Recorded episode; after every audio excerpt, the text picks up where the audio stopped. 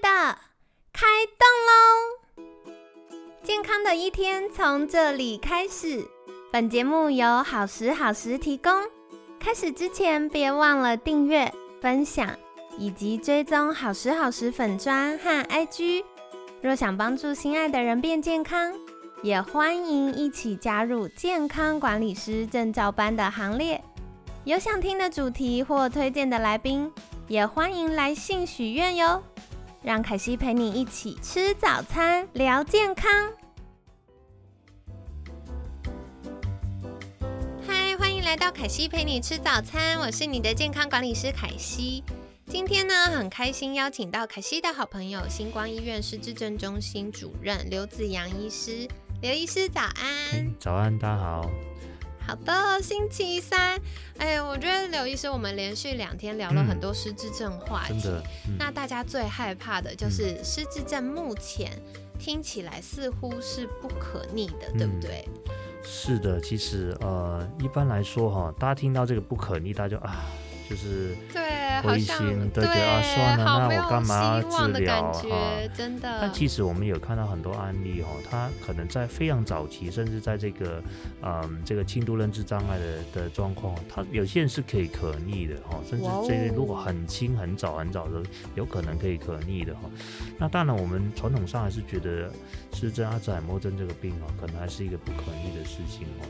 但其实如果在很早、很适当的时间去治疗，介入，啊，甚至是服药啊，做好多大大量的运动啊，那个认知训练等等，其实它是可以维持的相当好的很久一段时间这样子。哇，好棒哦！那接下来想要请教的就是，因为大家都会觉得失智症好像就要服药。那像刚刚刘医师很好，给我们一个希望，就是，哎，就算发现了，可是如果我们配合治疗，配合整体的健康管理的话，我们有机会就是控制它，甚至如果是在这个轻度认知早期的这个认知障碍的时候呢。我们是有机会可逆，那接下来就要来聊聊是到底配合医疗有哪些是我们可以做。那首先想聊的就是现在的药物发展大概到什么状况呢？可不可以跟大家介绍一下？呃，我相信呃一个呃听众朋友们哈，也就是陆陆续续有时候近一两年以来哈，在那个啊媒体上面呢，也就会听到一些。所谓的好消息哈，就是说啊，哪里有有一个药又到第三期了啊，可能又快有希望可以逆转等等的哈。但是我必须要这样讲啊，到目前为止，呃，尤其是在台湾呢，我们医疗常规里头啊，暂时我们的用的药都是非常的嗯有限，就是能选择非常的有限哈。那呃这些药物其实老实讲，已经在台湾上市已经快接近二十年这样子啊，所以都是一些老的药。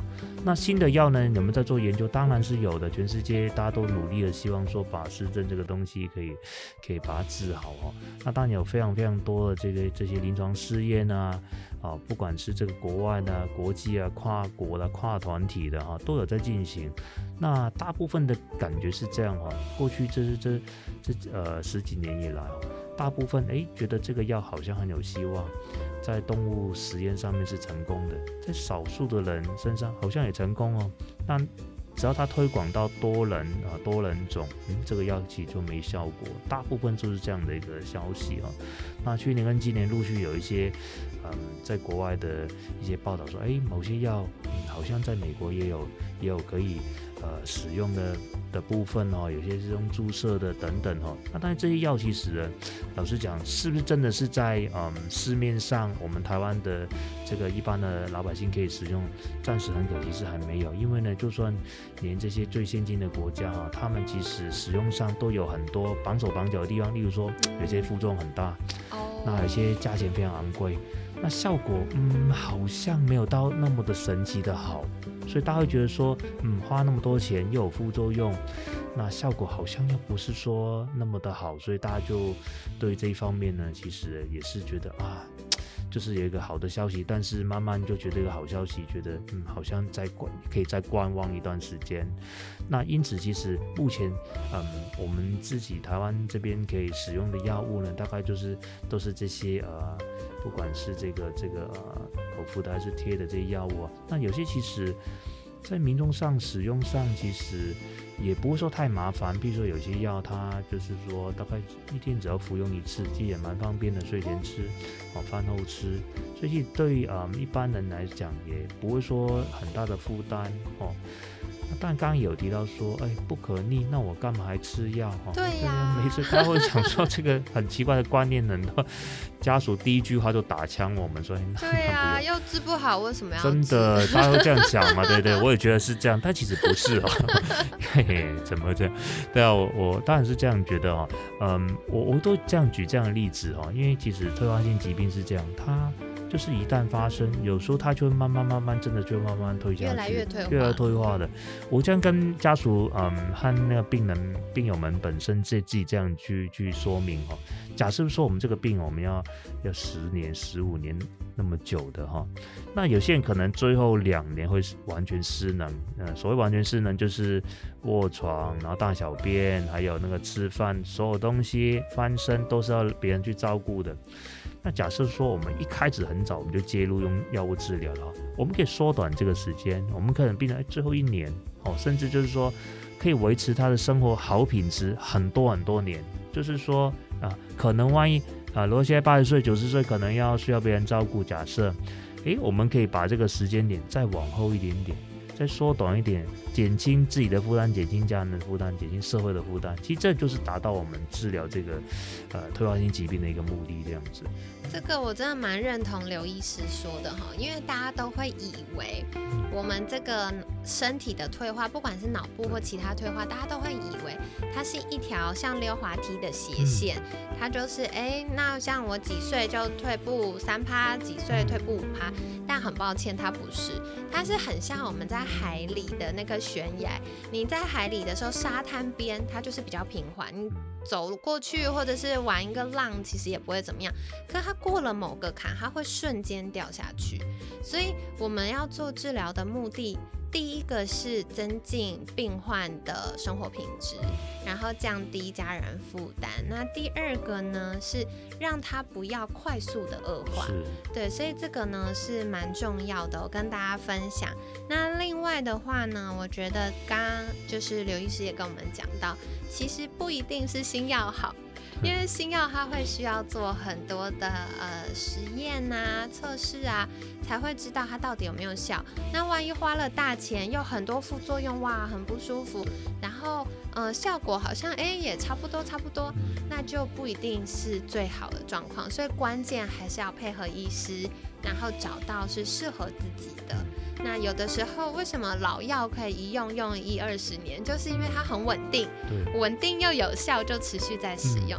所以这个呢，大家也就是尽量不要在网络上就 Google Google 太多，然后就呃增加很多的困扰跟疑惑。那我觉得最重要就是增进跟呃医疗团队的沟通，然后呃医生可能给的我们就是。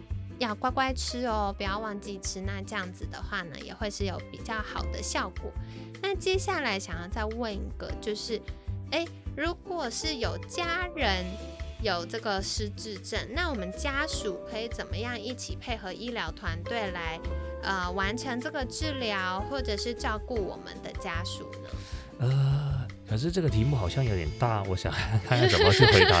比起我们失智的族群啊，失智病友们哈，他的那个状况其实差非常的多。对对，没错。对，因为有些哈，就是说呃，刚刚所说这个很出奇的，甚至他只是一个轻度认知障碍的人，他自理能力是非常好的。没错。那这些人其实一般来讲，就是家属的大概就是的态度，就是要尽量维持他的生活功能。好，所以维持生活功能是这样子。有些家属可能就哎呀，他可能。失智哈啊，那个去银行办事情，不要让他去做好的啊，不然你你去陪他一下，那叫儿子去陪他一下去，怕他弄错。其实这样有对有不对的地方，当然很重要的事情，我们有时候担心他有时候会出错，但是有可能。但是如果我们每一件事情都变成说剥夺全他部帮他做完。对，没错，剥夺他训练的能力哦，他就变嗯越来越依赖，他就变成说他的生活功能真的是退步了，他就少动脑筋，也少出门，少做这些事情，那就可能退得很快。对，所以在很初期的人，我们的目标家属的角度，配合治疗角度，就是要希望可以呃让这个呃失智病友们呢，要维持他目前的生活功能哦。他如果诶他还在上班，那其实你要想看怎么让他可以更完更可以完成他。继续可以上班这件事情，而不是说啊，那我们就不要上班，提早退休好了，这可能反而不是一个好好的一个策略哈。嗯，对，我觉得刚刚刘医师讲到这个很重要，因为呃，失智症啊，大家都觉得失智症等于忘记，等于想不起来，可其实不是。失智症正确来说，它是认知功能障碍，所以有可能他的呃忘记是一种表现方式，有可能是情绪的波动，然后有可能是他生活某一个部分他没有办法自己完成。所以像我之前好喜欢，就是我一个好朋友，他也在失智症推广的单位服务，他就说有些失智症的人。嗯、家属会觉得他很欢，嗯。可是很欢的原因是因为他视觉 眼睛看到的东西，在他嗯。大脑里呈现的样子跟我们一般人不一样。所以像下公车啊，就扶着奶奶要下公车，他怎么样就一直嗨不下公车，就一脚踩在那里。那为什么会这样呢？是因为在奶奶的眼睛里看起来那是一个万丈深渊，她不能轻易跳下去，对不对？她求生意志很强。可是对我们来说，我们就是一步就跨下去了。所以这个都会是呃每位失智症病患他实际大脑变化的不同，然后呈现出来不同的状况。嗯，金凯师刚刚提到重点，就是其实还是要按照那个那个病人他本身的状态哈。刚刚我提到的那个分享，这个状况是非常轻的人。那如果凯是你刚刚讲那个老太太，她已经出现这个幻觉啊，哦，甚至会欢的这一种啊，这个一定是中后期的阶段。是，那这种人，这种的嗯病友们呢，可能他的重点招家属照顾的重点，而可能就不是说让他记得住，而是让要减少他对自己甚至对别人造成的一些危险。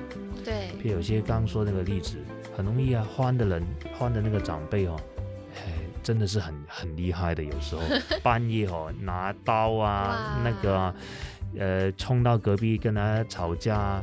都会有，因为我们失智人有一个特点哦。其实我发现这些很多那个，尤其是阿兹海默症、失智症这些人哦，他的大脑其实他身体有时候反而是没有什么其他的这些慢性病哦。有些人是身体很健康，这个活动四肢看起来都非常健全哦，所以他的呃甚至跑步还比我们快哈，那开玩笑的。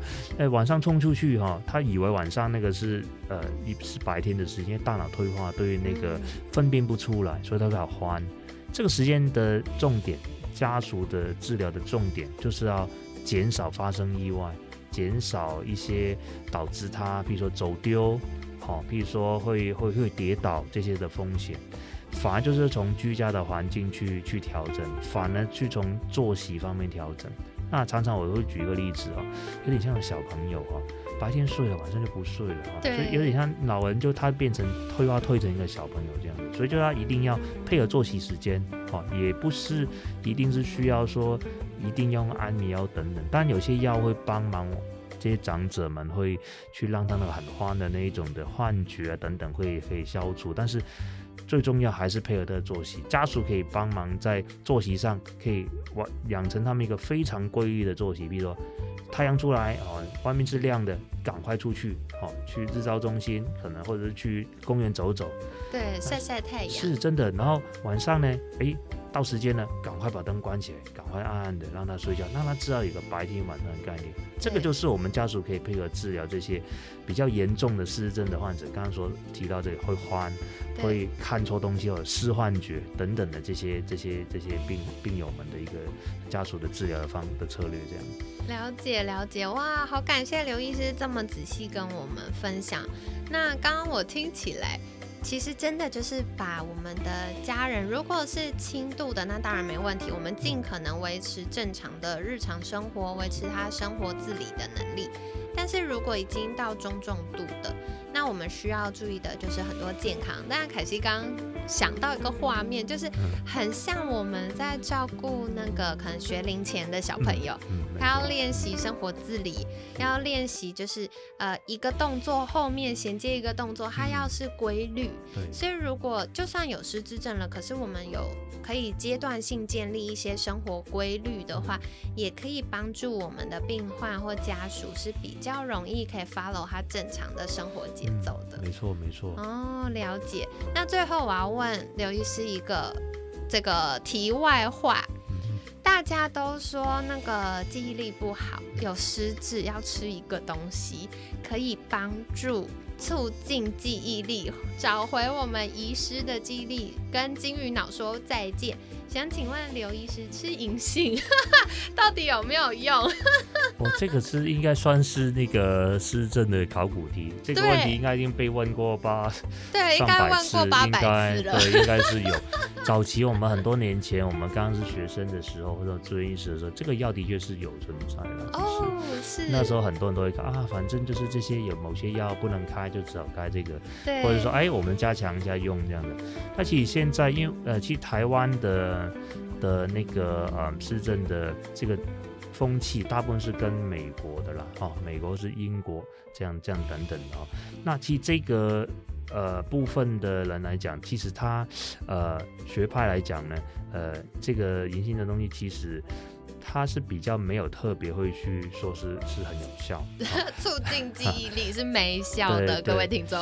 那但有些像德国的学派，他们可能是某一种剂型的某个萃取物萃取的出来的物。它就会有这个的，在他们的指引里面，还是保留这个一个学校的项目这样的。当然，它不是主流，大家会会在台湾大家看到。嗯，不是说我去这个观光景点买那个烘烤过的白果，或者吃多一点的这个 白果，这个百合就可以促进大脑健康，是不一样。那些东西都有银杏，会不会就是会比较好？那当然是，当然是。并并不是这样啊，好啦好啦，所以这个再回答一下。虽然大家常常都说哎记忆力不好要团购银杏，但是今天跟大家说是不一样的哦，不一样的。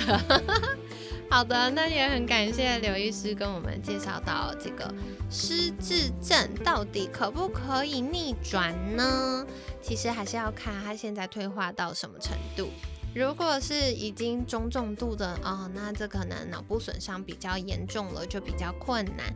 可是好消息，如果是这个失智症前期呀，就是有一些轻度的认知功能障碍的话，它是可逆的哦。所以关键还是要配合医师的治疗，同时注意自己的健康管理，整体生活的健康。然后再来的话呢，刚刚刘医师也跟我们分享到一个好消息，就是现在失智症药物的发展很方便，嗯，大概一天吃一颗，睡前吃一颗就可以了。所以大家又不用担心哇，要拿一大叠的药，然后早上也要吃，下午也要吃，就变得很辛苦。不用不用，它其实是简单的。然后再来，为什么一定要治疗呢？因为治疗的过程，第一个可以让它不要快速的恶化，所以嗯，我们有机会保持比较好的生活品质、健康品质，同时呢，也降低家属照护的负担。所以这个呢是跟大家说明的，就是还是要配合医生哦。再次一百万次强调。那接下来的话是，啊，家属可以怎么样协助我们的病患配合治疗？那第一个呢是，如果属于比较轻度的状况，维持病患的生活自理能力、生活的功能是重要的，因为。多练习，我们的大脑神经元有比较多的刺激，那这样子它就比较不会快速的退化。所以一样，就算已经有失智症了，我们昨天聊到的，好好睡觉、好好吃饭、终身学习、社交，对于大脑的健康还是会有帮忙。那如果对于已经中重度这个比较有出现认知障碍啊、情绪波动啊，甚至可能会有一些呃幻想或幻视的状况，那这样很重要就是要。怎么样可以避免跌倒啊、走丢啊，然后保护病患跟家人的健康，可能会需要多一点小技巧跟多一点耐心。但我觉得现在很棒，是我们有非常多在推动失智症教育跟协助的单位。那大家不要自己孤军奋战，因为真的长期下来会很辛苦。但是我们如果可以多借重这些单位的话，就可以降低大家的压力，而且可能有不同的分享，我们就会多一些小技巧，可以来照顾我们心爱的家人的健康。好，所以跟听众朋友们分享喽。那在节目尾声一样，想邀请刘医师再次跟大家介绍，如果想要获得更多相关资讯，或者是啊真的有需要请刘医师协助的时候，可以到哪里找到您呢？嗯啊，我在啊台北士林区星光医院服务神经内科刘子阳。好的，今天感谢星光医院失智症中心主任刘子阳医师的分享。每天十分钟，健康好轻松。凯西陪你吃早餐，我们下次见，拜。拜拜。